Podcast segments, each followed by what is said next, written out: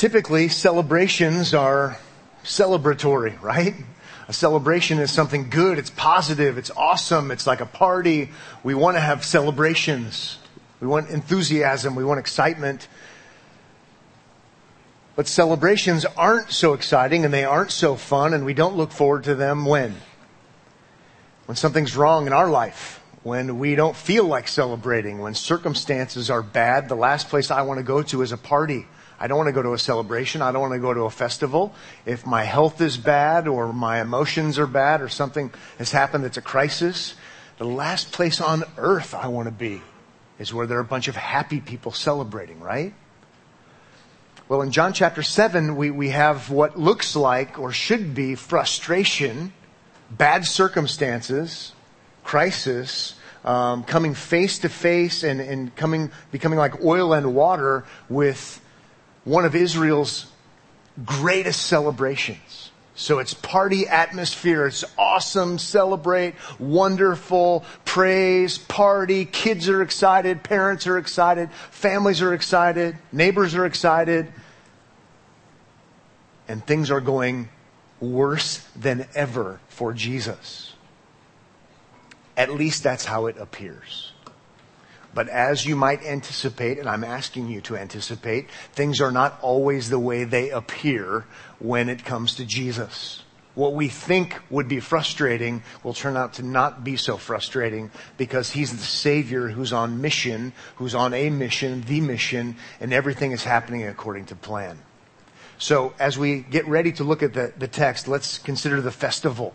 It is the festival, festival, the celebration that's called tabernacles, or it's called the feast or the celebration of booths. Okay? A tabernacle is a tent. A booth is a tent. So it's the celebration of tents. Okay? And if you're a kid, that sounds exciting. Right?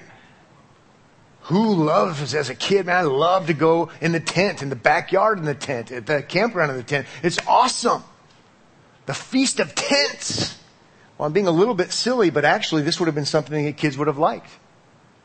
This is a time when the family would spend a whole week in a makeshift kind of hut made of branches and different things, and they would remember, it's designed to remember God's faithfulness. God's provision as He led Israel, His people out of Egypt, out of slavery. That's something to celebrate, out of bondage.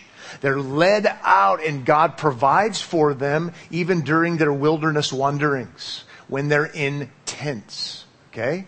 So you might not want to be in a tent if you have to be in a tent.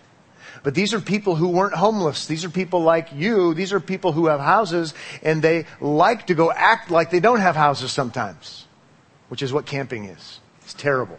Anyway, but it's only for a week, right? And so this is, this is exciting. And not only Feast of Tabernacles, Feast of Tents, Feast of Booths, Celebration of Tabernacles, it comes in the fall. It comes after the harvest. So there's not only plenty of food to be had. You're not busy rationing because it's winter time. It's fresh food. Okay? It's not what's been preserved or whatever. Fresh food, plenty of food. It's kind of a, a, week away where you're celebrating this and you want to go to Jerusalem. It's so popular that the Jews started calling it the feast. Okay? It is the celebration of all celebrations. It is exciting. It is wonderful. Oh, and there's even a little bit more. There are passages like in Zechariah, that equate this feast, this festival, with the return of Jesus. So it's eschatological, thinking about the end, anticipating not only what God had done, but what God would do. And in the Zechariah text, one day, everyone, not just the Israelites, will believe that Yahweh, the one true living God, is the one true living God. So they're anticipating, they're excited about that as well.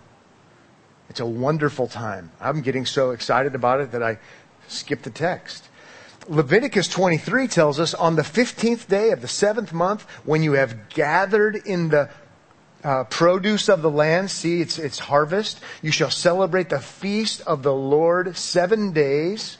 You shall rejoice. This is a good thing. You shall rejoice before the Lord your God seven days. You shall celebrate it as a feast to the Lord for seven days in the year, that your generations may know that I made the people of Israel dwell in booths. When I brought them out of the land of Egypt, I am the Lord your God.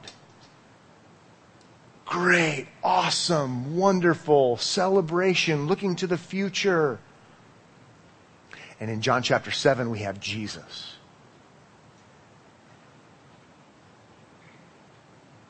In John chapter 6, we heard of massive defections. Disciples not being disciples anymore. Jesus had become very popular. And now many of the disciples don't follow anymore. Not only that, in chapter 6, we hear that even one of the inner circle 12 is going to deny him. Not only that, he's been opposed in Judea, he's been opposed in Galilee, he's been opposed by his family, and we're going to hear here again, we're going to see again, his brothers aren't believing in him. Circumstantially, things are Things have never been worse. But what's so interesting, and we'll end on this as we look after we're all done. Feast, festival, anticipation, wonderful. It's actually a perfect match because this is all according to plan because Jesus actually is the one who is the fulfillment of that anticipation festival feast ultimately it's pointing to Him according to plan. So let's go ahead and jump in. Fasten your seatbelts if you would. Tray tables up. I thought I was going to do 24 verses and then I did the whole chapter because it all fits together. So we're going to go fast. Okay? So here we go. Verse 1. After this, Jesus went about in Galilee. After the bad stuff in chapter 6, not that it was all bad. He would not go about in Judea because the Jews were seeking to kill him. So that's how bad things are. Low point from chapter 6. Verse 2 says, Now the Jews, the, the Jews' feast of booths was at hand. Contrast right there. That's where I got that introduction. They're trying to kill him. We came off chapter 6 and it's festival feast, the feast time. Oil, water, strange, Verse 3 So his brother said to him, Leave here and go to Judea, that your disciples also may see the works you are doing. For no one works in secret if he seeks to be known openly. If you do these things, show yourself to the world. Verse 5 is going to tell us they, they say these things in unbelief. But his brothers say to him, Hey, you should go to Judea and all these things you're saying you're doing, whether they've seen them or not, whether they believe in him or not, they don't believe actually. You should, this is not the stuff you hide if you want to be famous. Go where all the people are. Oh, and by the way, it would really be helpful because they're all in a good mood. Right? This is exciting. This would be a wonderful time to go and get your ministry re-revved up, if you will, because it's not going so well. Verse 5 says, For not even his brothers believed in him. Verse 6, Jesus said to them, My time has not yet come. But your time is always here. The world cannot hate you. I think the reason he's saying that, by the way, is because they're unbelievers and they're part of the world. The world doesn't hate its own. The world cannot hate you, but it hates me because I testify about it that its works are evil. There's a lot going on there. The world's works are evil. Oh, by the way, they're having a celebration in the name of God. Externally, they're obeying God. And he's saying their works are evil. Oh, in, in case you're kind of slow on the uptake like I am sometimes, he's insulting his brothers too he's in effect saying, Your works are evil as well. Oh, pretty, pretty subtle, I guess, but he's not complimenting them.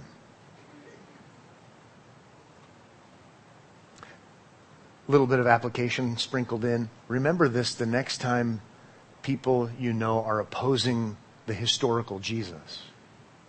There's a reason why we don't like Jesus. Because when we're next to Jesus, if you will, it exposes our works as being evil. Okay?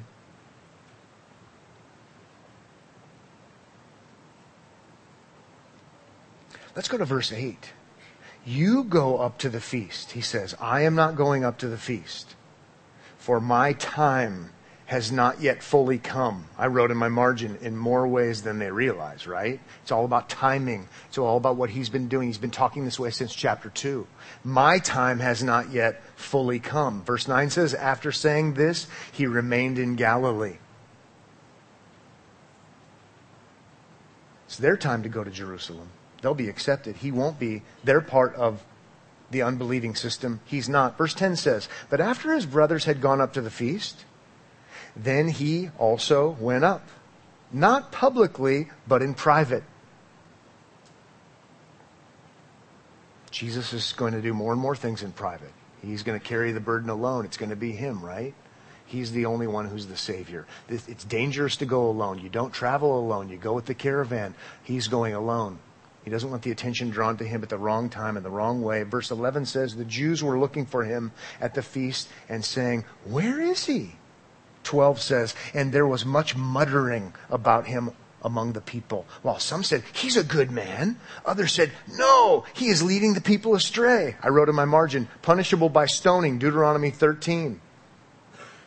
That's what that means. 13, then verse 13 says, yet for fear of the Jews, in this context it would be the Jewish leaders, no one spoke openly of him.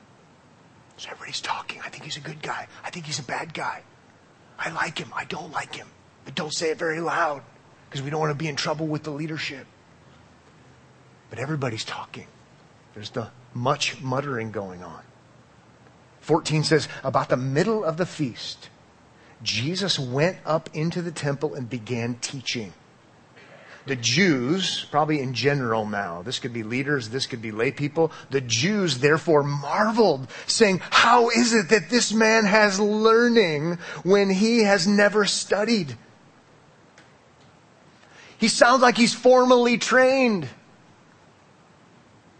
It wasn't that all the people were illiterate then. No, actually, literacy rates would be high. They would know how to read, know how to write, know basic things about scripture because they memorized tons of scripture, the Jews did. But what's different here is, not that they're all uneducated, but he's formally trained. He sounds like one of the trained rabbis. Oh no, as we're going to see, he sounds better than any of them. What's the deal? How could this possibly be? They, they, they know, they don't know everything, but they know enough to know that he didn't go to their schools. He's an expert. My mind cross references to Matthew chapter 7 where they were in awe of Jesus' teaching. Why? Because he spoke as one having authority. See, he wasn't always quoting all the other rabbis according to the sacred tradition. Jesus is just teaching the text, if you will, in a way that everyone goes, oh yeah, it's right there.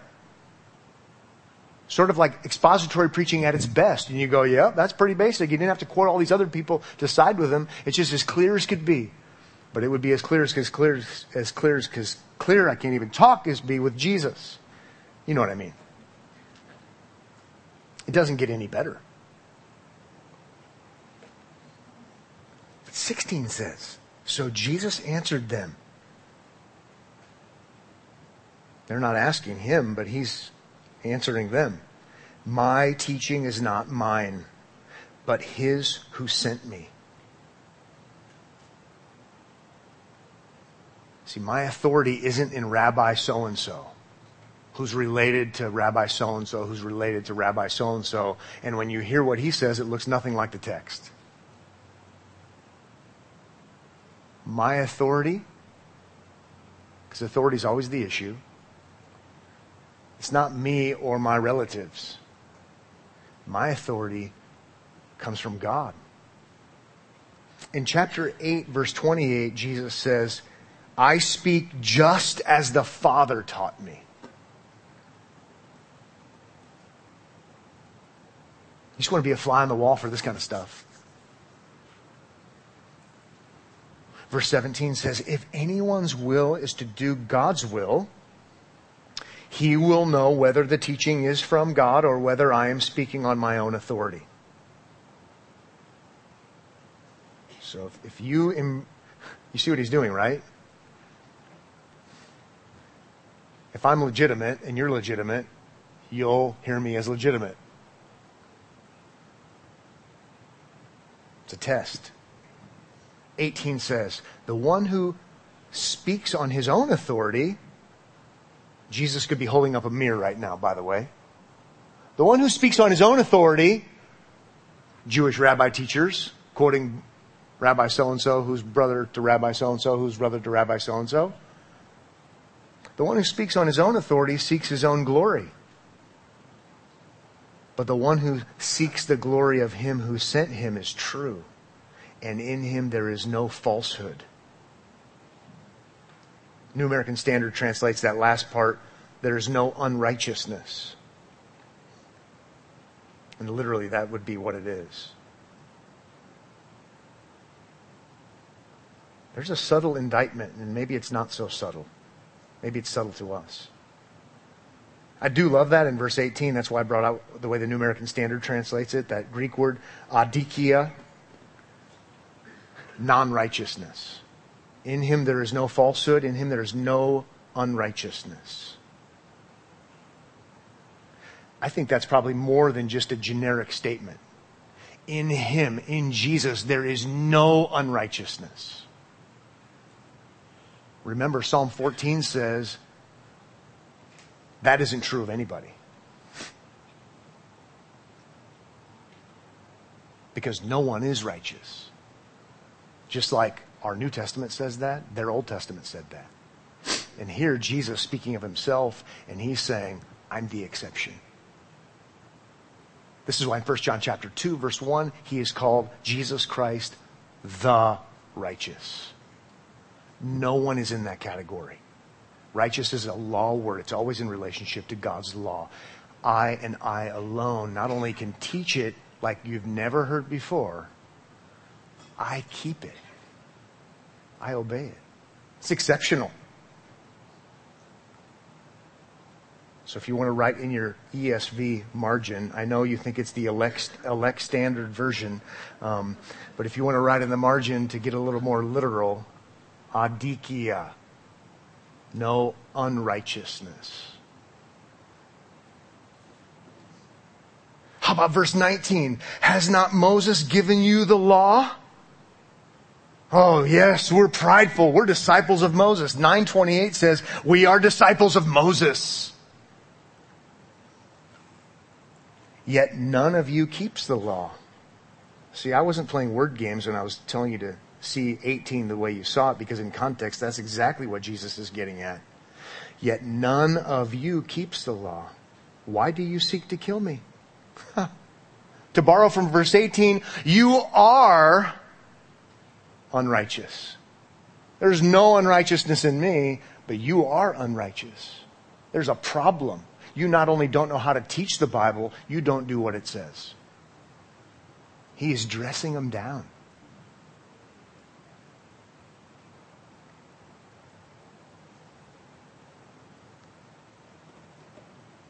You're going to kill me for no reason and I'm without unrighteousness? You have no basis for that. You all should be dead. Wow. It reminds me of, is it Pilate that says of Jesus? I find no evil in him. That's right. Luke 23 22. What evil has he done? None. Couldn't be said about anybody else if you take that at face value. This is exciting. Lots of theology here, lots of things to learn about God and about Christ and about these people doing external right things that even God commands and Jesus calling them evil. Verse 20 says, The crowd answered, You have a demon! Who is seeking to kill you? Well, we're going to learn that they are seeking to kill him. They've been talking about it and they're going to talk about it. They for sure are seeking to kill him. But what do you do when you don't have a good argument? You do emotion right? You do name calling, just like we hear in politics, right? We're trying to have an argument about this or that. And what is a good argument? What's a bad argument? You've got a demon! Well, that pretty much settles the argument. They're not being reasonable, not being rational. This is an emotional response. Name calling irrationality. It's something we probably all do at times. Verse 21, Jesus answered them, I did one work and you all marveled at it. Thinking back, to, we're going to see for sure he's meaning back to chapter 5 with the, the healing of the lame man because that was so scandalous because it was on Shabbat, it was on Sabbath, and you can't work on Sabbath, and healing someone and having him carry his mat and all this kind of stuff. He, he's referring to that. I did one work and you all marvel at it. Verse 22, not all marveling in a great way either. Verse 22, Moses gave you circumcision. Not that it's from Moses, but from the fathers. We can go back to Abraham in Genesis 17. And you circumcise a man on the Sabbath. So, an eight day old male by law is to be circumcised. Leviticus 12, verse 3, I believe it is. So he, he, he's reasoning with them. Okay? You did name calling, and I'm going to do logic. Law logic. If on, verse 23, if on the Sabbath a man receives circumcision, so that the law of Moses may not be broken. See, we have two laws in apparent conf- conflict, right? You do it after eight days, that's law of Moses. But it's Sabbath and you can't work and you know, the priest picking up the X-Acto knife or whatever, the flint or whatever it was, that, that, that's working according to the way they quoted Rabbi so-and-so's brother's rabbi, who's a brother, who's a rabbi, and according to sacred tradition.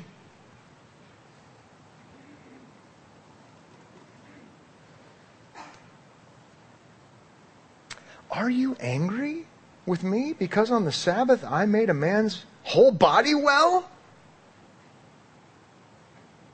You are ridiculous. And your, your understanding and application of Scripture is ridiculous. And it's ridiculously inconsistent.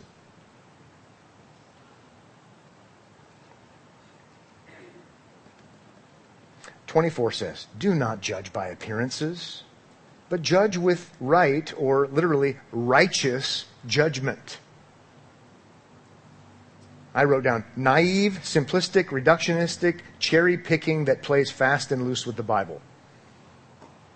Seems to be what's happening. And Jesus is saying, I think that's what he means when he's saying don't judge by appearances. You, you got to think this through, and God's not contradicting himself, and you use clear headed, clear thinking. And oh, by the way, you guys do in some time, on some occasions. And then when it comes to me, you don't.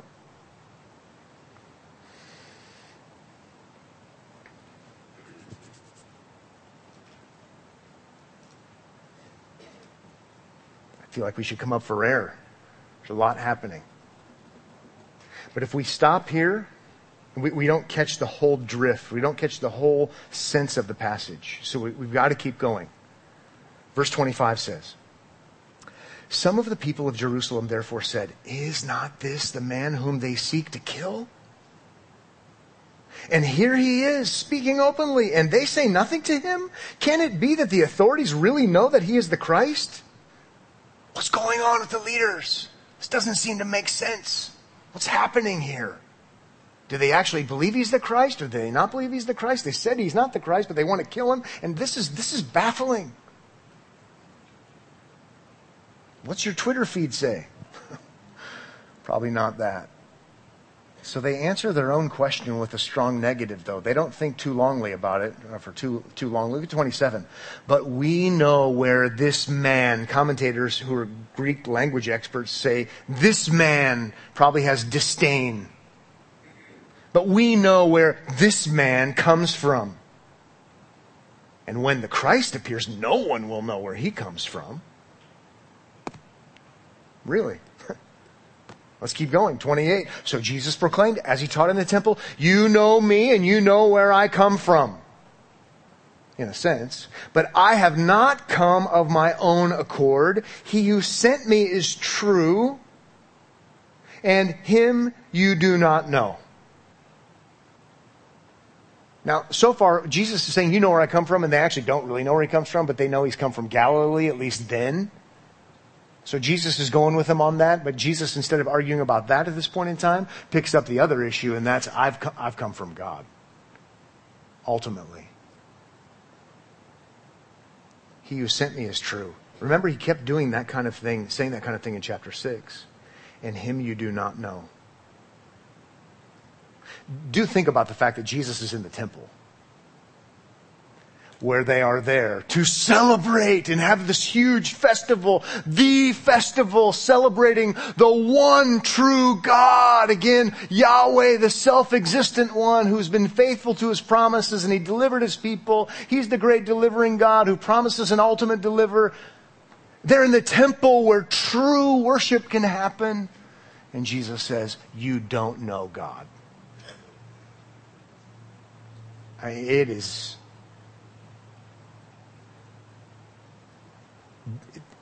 dicey, offensive.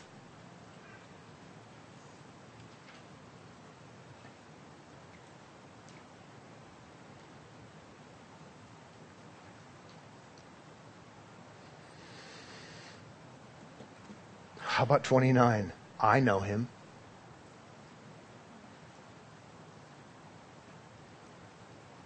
Just makes me think what, what, what's this quest we're on, if you will? It's to know God.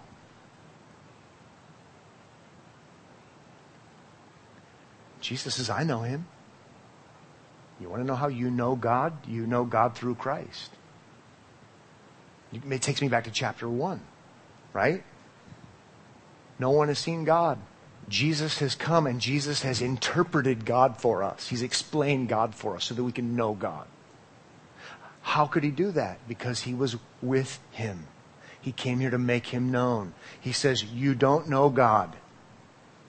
I know God. I say to you, you want to know God? You better listen to Jesus. I'd better listen to Jesus. It's just baffling to the mind that they could be this committed to the right book, right place, right actions, right festival, and Jesus looks them in the eye and says, You don't know God.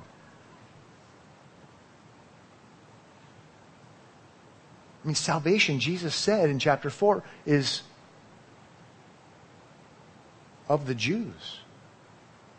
I mean, he's not saying that everything about them is wrong. He's affirming their book. He's affirming their place. He's affirming their history. Those are all right things. But you can have the right things. Imagine if you don't have the right things. That would be like the Samaritan woman. He's saying the Jews have the right things. But you can have the right connections and the right things and have Jesus say to you, You don't know God but I know him. So there's the negative and there's also the positive, right? For us, we say, I, I want to know God and I want to know God. The way to know God is through his only son. So all of this is a negative time, but let's at least see that goodness for what it is. 29, I know him, for I come from him, and he sent me. So they were seeking to arrest him. But no one laid a hand on him because his hour had not yet come. We keep seeing that and it's awesome. It's sovereign design. It's everything happening according to plan. He's going to lay down his life. No one's going to take it from him. He's the Savior we trust in. 31 says, Yet many of the people believed in him.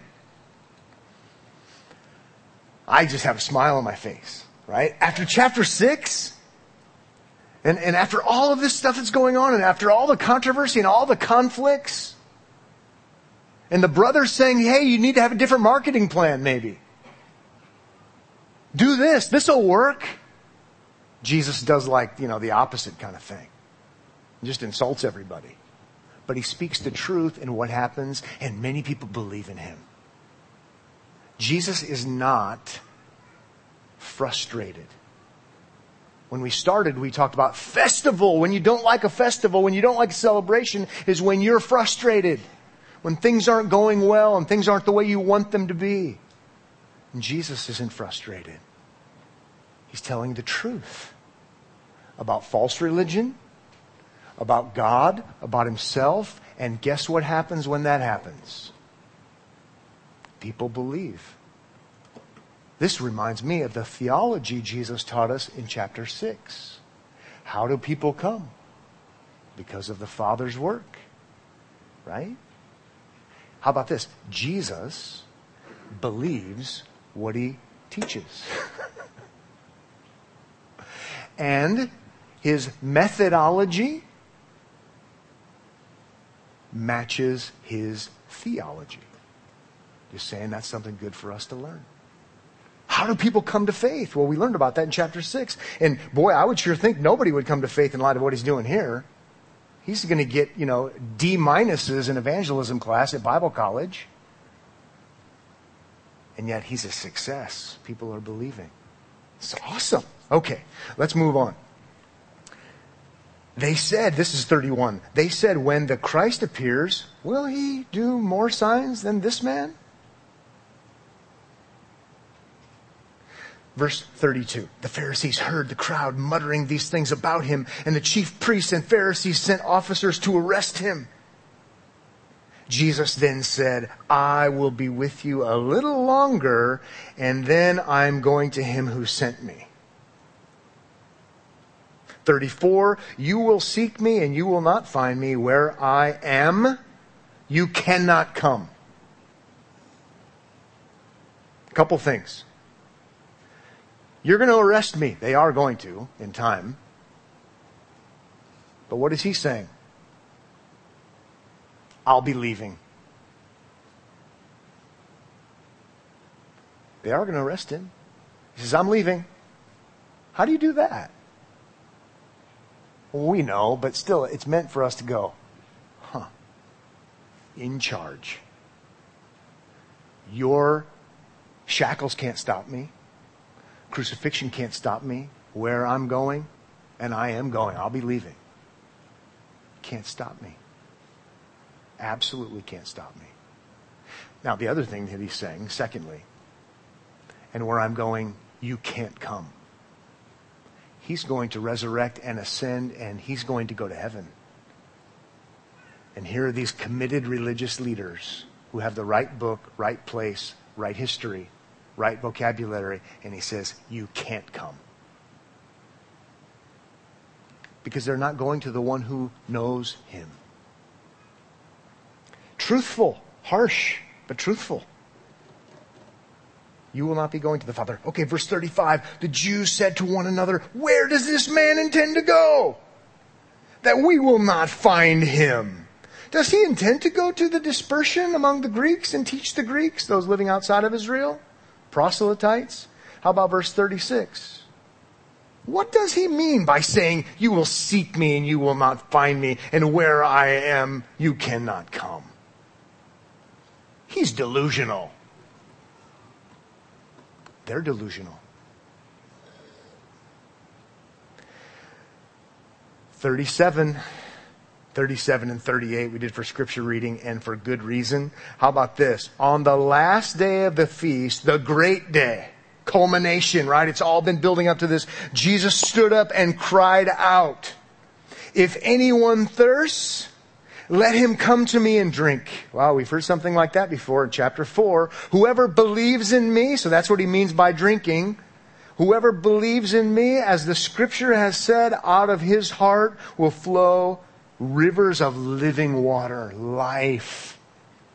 Believe in me for life, for abundance, for fulfillment, for never having any more needs. This is awesome. This is awesome just on its face, but it's awesomer, if you will, if we know a little bit more about the festival. Now, we don't, before we even get there, water is important in Middle East. Wars are fought over water even today. Water means life, sustenance, okay? Streams of, of flowing water, oh, that's even better because it hasn't been, you know, boxed up and in a cistern and we have to wait and boil it because it's late in the season and we haven't had rain for a long time. No, this is abundance. This is great. This is flowing water, fresh water, great, tasteful water, life. If we have water, we have life. So we can capture all that. But if we know a little bit about the history of the Feast of Tabernacles, Water was strategic every day. Water was a big deal. Water was a big deal at the end. I don't want to bore you to tears, but two helpful quotes that might help us understand. Every day during tabernacles, preached marched in solemn procession from the pool of Siloam to the temple and poured out water at the base of the altar. The seventh day of the festival, the last day proper, was marked by a special water pouring rite and light ceremony. Water, water, water. Okay, another quote. Tabernacles was associated with adequate rainfall. Zechariah 14, 16 to 17. And this passage, because you have harvest, right? And you're not going to have harvest if you don't have the good rainfall. And this passage was read on the first day of the feast according to the liturgy. Another Old Testament passage associated with the feast was Isaiah 12:3. With I'm quoting now, with joy you will draw water from the wells of salvation. End quote. The water rite, though not prescribed in the Old Testament, was firmly in place well before the first century AD. The festival seems to speak of the joyful restoration of Israel and the ingathering of the nations. I actually know that because of what's said in Zechariah. Here, Jesus presents himself as God's agent to make these end time events a reality. It's not that they've happened yet, but he's the one who's going to make them happen. Okay? is the idea. Water, water, water, all the stuff with water. We wouldn't have to hear those quotes to know those things in general, but it's helpful historically. And Jesus says, Oh, water? Come to me. But it's better. Just like he was saying in chapter 4.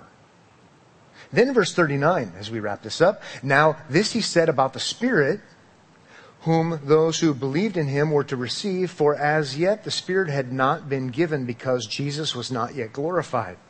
It's interesting, it's already talking about his glorification, his work being done. He's not saying that the Spirit didn't exist. He's not saying the Spirit didn't work at all. You all only have to remember back to chapter 3 that the Spirit regenerates even Nicodemus, the Old Testament saint, was supposed to know that the Spirit regenerates. But the Spirit is talked about in the Old Testament as coming in a new, extraordinary way, like in Jeremiah 31 with the new covenant. I think that's probably what he's getting at here. There's something unique and special, and you don't have new covenant until you have Christ's work all done. If you want to learn about that, you can read Jeremiah 31 and the following texts. Okay, let's keep going. 40. When they heard these words, some of the people said, This really is the prophet. Deuteronomy 18 talks about a prophet who would come. Some thought the prophet and Messiah were separate, like these people thought that. Not true, but look at verse 41. Others said, This is the Christ, the Messiah. But some said, Is the Christ to come from Galilee? The implied answer is no, he's not going to come from Galilee. We know our Bibles. 42. Has not the scripture said that the Christ comes from the offspring of David and comes from Bethlehem, the village where David was? What's the answer to that, class? Yes. Absolutely. That's where he was born. That's why he was born there. Matthew chapter 2, Luke chapter 2. Then verse 43 of our text says, So there was a division among the people over him. Some of them wanted to arrest him, but no one laid hands on him. The officers then came to the chief priests and Pharisees who said to them, Why did you not bring him? The officers answered, No one ever spoke like this man. Awesome. Not the most significant verse in our text, the, the, the flowing water would be, but still, that one just makes you smile. 47. The Pharisees answered them, Have you also been deceived? Have any of the authorities or Pharisees believed in him? If, if he were true, we would. 49. But this crowd that does not know the law is accursed. Another emotional argument. What do those stupid people know? They don't know anything, just name calling when you don't have a good rebuttal. 50 says, and isn't it interesting when he just said that, that none of the authorities, none of the Pharisees have believed in him? And then the next verse, verse 50 says, Nicodemus. Remember Nicodemus from chapter 3? Nicodemus, who had gone to him before in chapter 3, and who was one of them, said to them, does our law judge a man without first giving him a hearing and learning what he does? A little bit of, you know, cognitive engagement. He's saying, hey, uh, wait a second. 52. They replied, Are you from Galilee too? Search and see that no prophet arises from Galilee. And I want to say, don't worry. Jesus isn't from Galilee. He's from Bethlehem. More name calling, more emotionalistic, non argument arguments. Feast of Booths is the feast of feasts. And that great feast does not meet Jesus, the frustrated one. No, things are circumstantially going worse than ever. And Jesus walks right into it with boldness and confidence because everything is actually going to plan according to that coming hour for him. And not only that, it's not oil and water. I want to say it's actually water and water because that feast, that festival, which was such a big deal about harvest and abundance and water, actually is the perfect fit for Jesus so he could step up and say, If you believe in me, the streams of living water are in you. You have the Spirit. What looks like a disaster is actually an opportunity for us to see fulfillment. It's awesome. See, that's why I had to do the whole thing. So, Let's pray fast. Father, thank you for this morning and thank you for this great chapter. Uh, I confess that I've read it so many times and have not thought it was a very great chapter. Um, thank you that it really is because Jesus is a great Savior. And we are seeing today how easy it is to be spiritually blind. Um, the only reason we can see things is because your Spirit has worked, and we're grateful. We are burdened for those around us who, who don't see um, Jesus as the one who brings fulfillment. Jesus is the one who brings eternal life, as symbolized by these flowing waters of the Spirit. Encourage us this week as we live our lives for your honor and for your glory. In Jesus' name, amen.